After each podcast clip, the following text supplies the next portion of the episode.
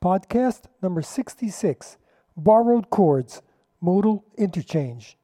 For centuries, composers in all styles of music have used this technique of borrowing chords from one key into another. In other words, by modal interchange, we mean major and minor keys along with the modes, such as Dorian, Phrygian, Lydian, and Mixolydian. This procedure introduces new tonal colors as well as inspiration and a reservoir of new harmonic ideas, chords, and progressions. If one uses the same chords and progressions, eventually their songs will start sounding the same and will lead to writer's block. However, by adding new chords and progressions, you will never be at a loss for fresh ideas and added inspiration. Most modern songwriters begin with a chord progression, combining with a specific tempo, genre, and background beat, which stimulates melodies in their minds.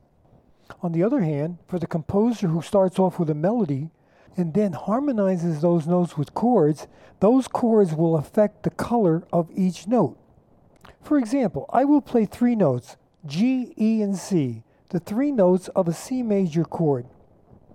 These are referred to as chord tones. Chord tones are consonant, calm versus tension.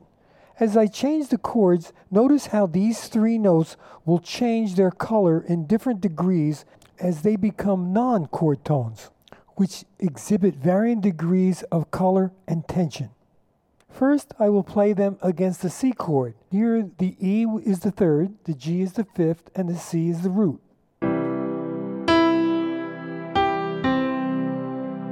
Next, we'll have an E minor chord, where the E will be the root, the G will be the third, and the C will be the sixth.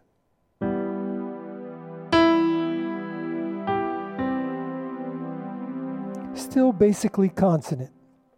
Now we move a little farther away from the chord. We have an F chord, the E is the major seventh, the G is the ninth, and the C is the fifth of the chord. So the seventh and the ninth are extensions of the chord.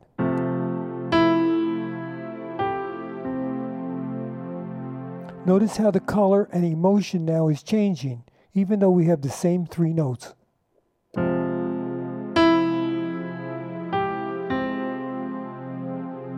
We feel much more tension with the first two notes and then calm on the chord tone, the third note.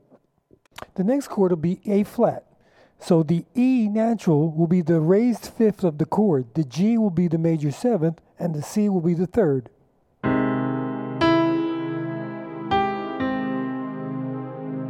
You will notice we've been getting farther away from the chord tones. For our last example now, we have a D flat chord. Now the E is the augmented second or the minor third. That's a blues note. The G is the raised fourth, or more commonly called the flatted fifth, and the C is the major seventh.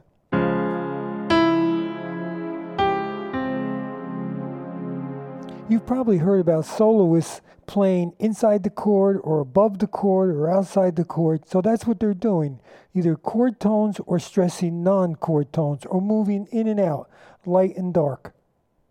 In podcast 65, I highlighted this subject by using the song Moon River to show correlation between dissonance and emotion. My point is whether you add a melody to chords or harmonize a melody with various chords and progressions, the chordal background determines the color of each note. The background harmony is similar to the artist applying color to a canvas, influencing and guiding, directing all that is layered above color and sound. I will now play chords in one key, then bring in a chord or two from another one, major, minor, or a mode.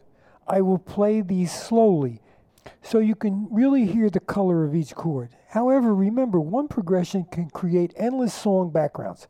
If you change the tempo, the background, the rhythm, the chord rhythm, any way you add to this. I've heard so many songwriters say when they compose, they play chords on the piano or the guitar, and if they don't even have lyrics, they sing this anything, hum, or just make up words to, to get a melody often using a drum machine. This is a major factor in the direction the song takes. The possibilities are endless. Now let's listen to some examples of mixing different keys. Also, if you use this technique, you can print out all the keys, major, minor, and the modes for free on the internet. Just lay out the charts and let your ear be your guide.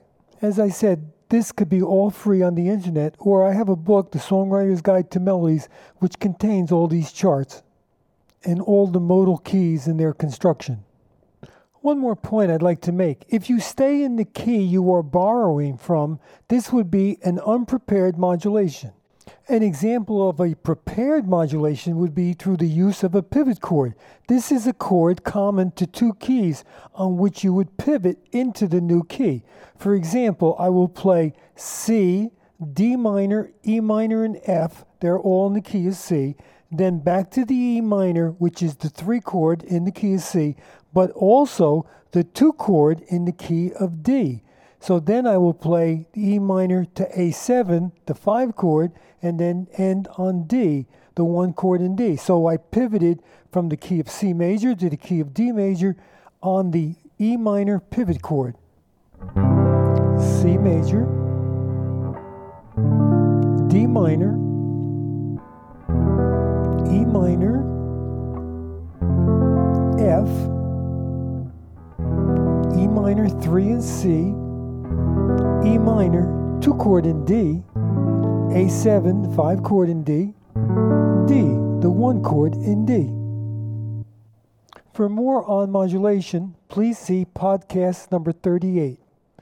All right, now here's example number one. We're just going to go from a C major chord to the parallel C minor chord light to dark.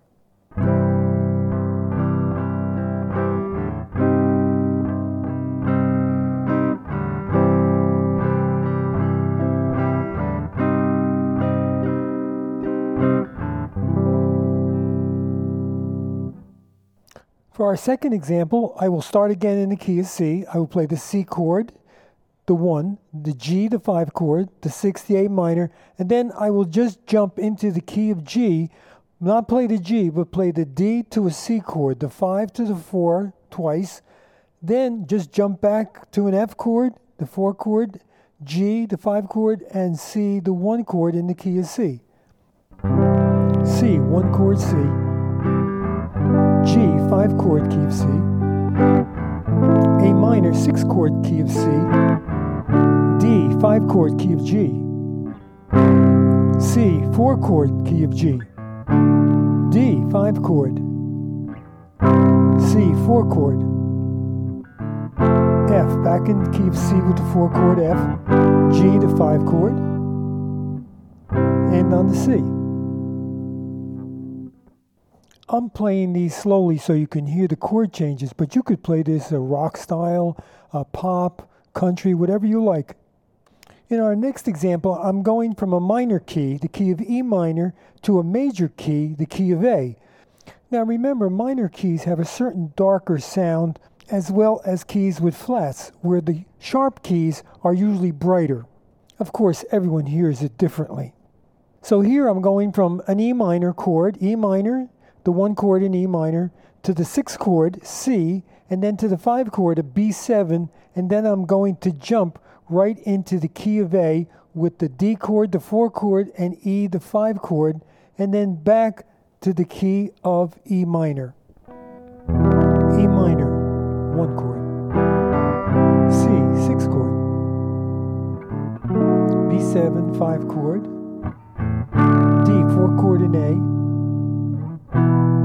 5 chord in A,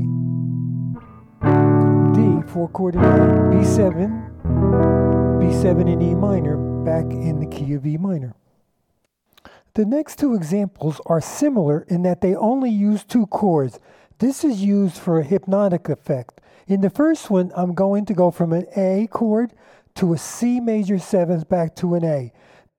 Extending a chord with an extension, such as a major seventh, ninth, eleventh, thirteenth, is used to add depth and color to a chord also dissonance to increase its pull to the next chord.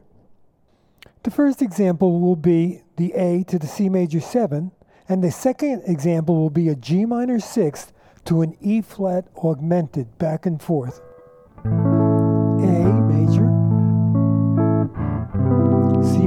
A major, C major 7, 7.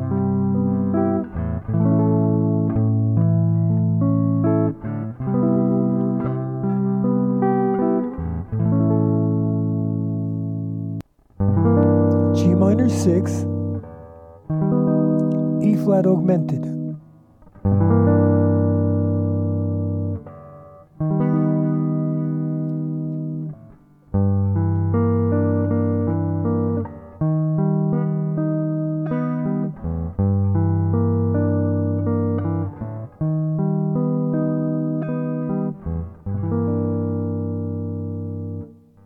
For our last example, I'd like to use one of the most famous songs in modern music Smells Like Teen Spirit by Nirvana. This song is based on four chords, a four chord hypnotic cycle. The first two chords are the one and the four chord in the key of F, F and B flat. This is followed by A flat and D flat, the one and the four chord in the key of A flat a perfect example of a modulation with no preparation. We have two chords in the key of F and two chords in the key of A flat, a continuing cycle. There are no other chord changes. The different sections are delineated by the use of power chords shifting to full bar chords. The drum beat follows suit, changing with the different section. F, B flat, a flat, D flat.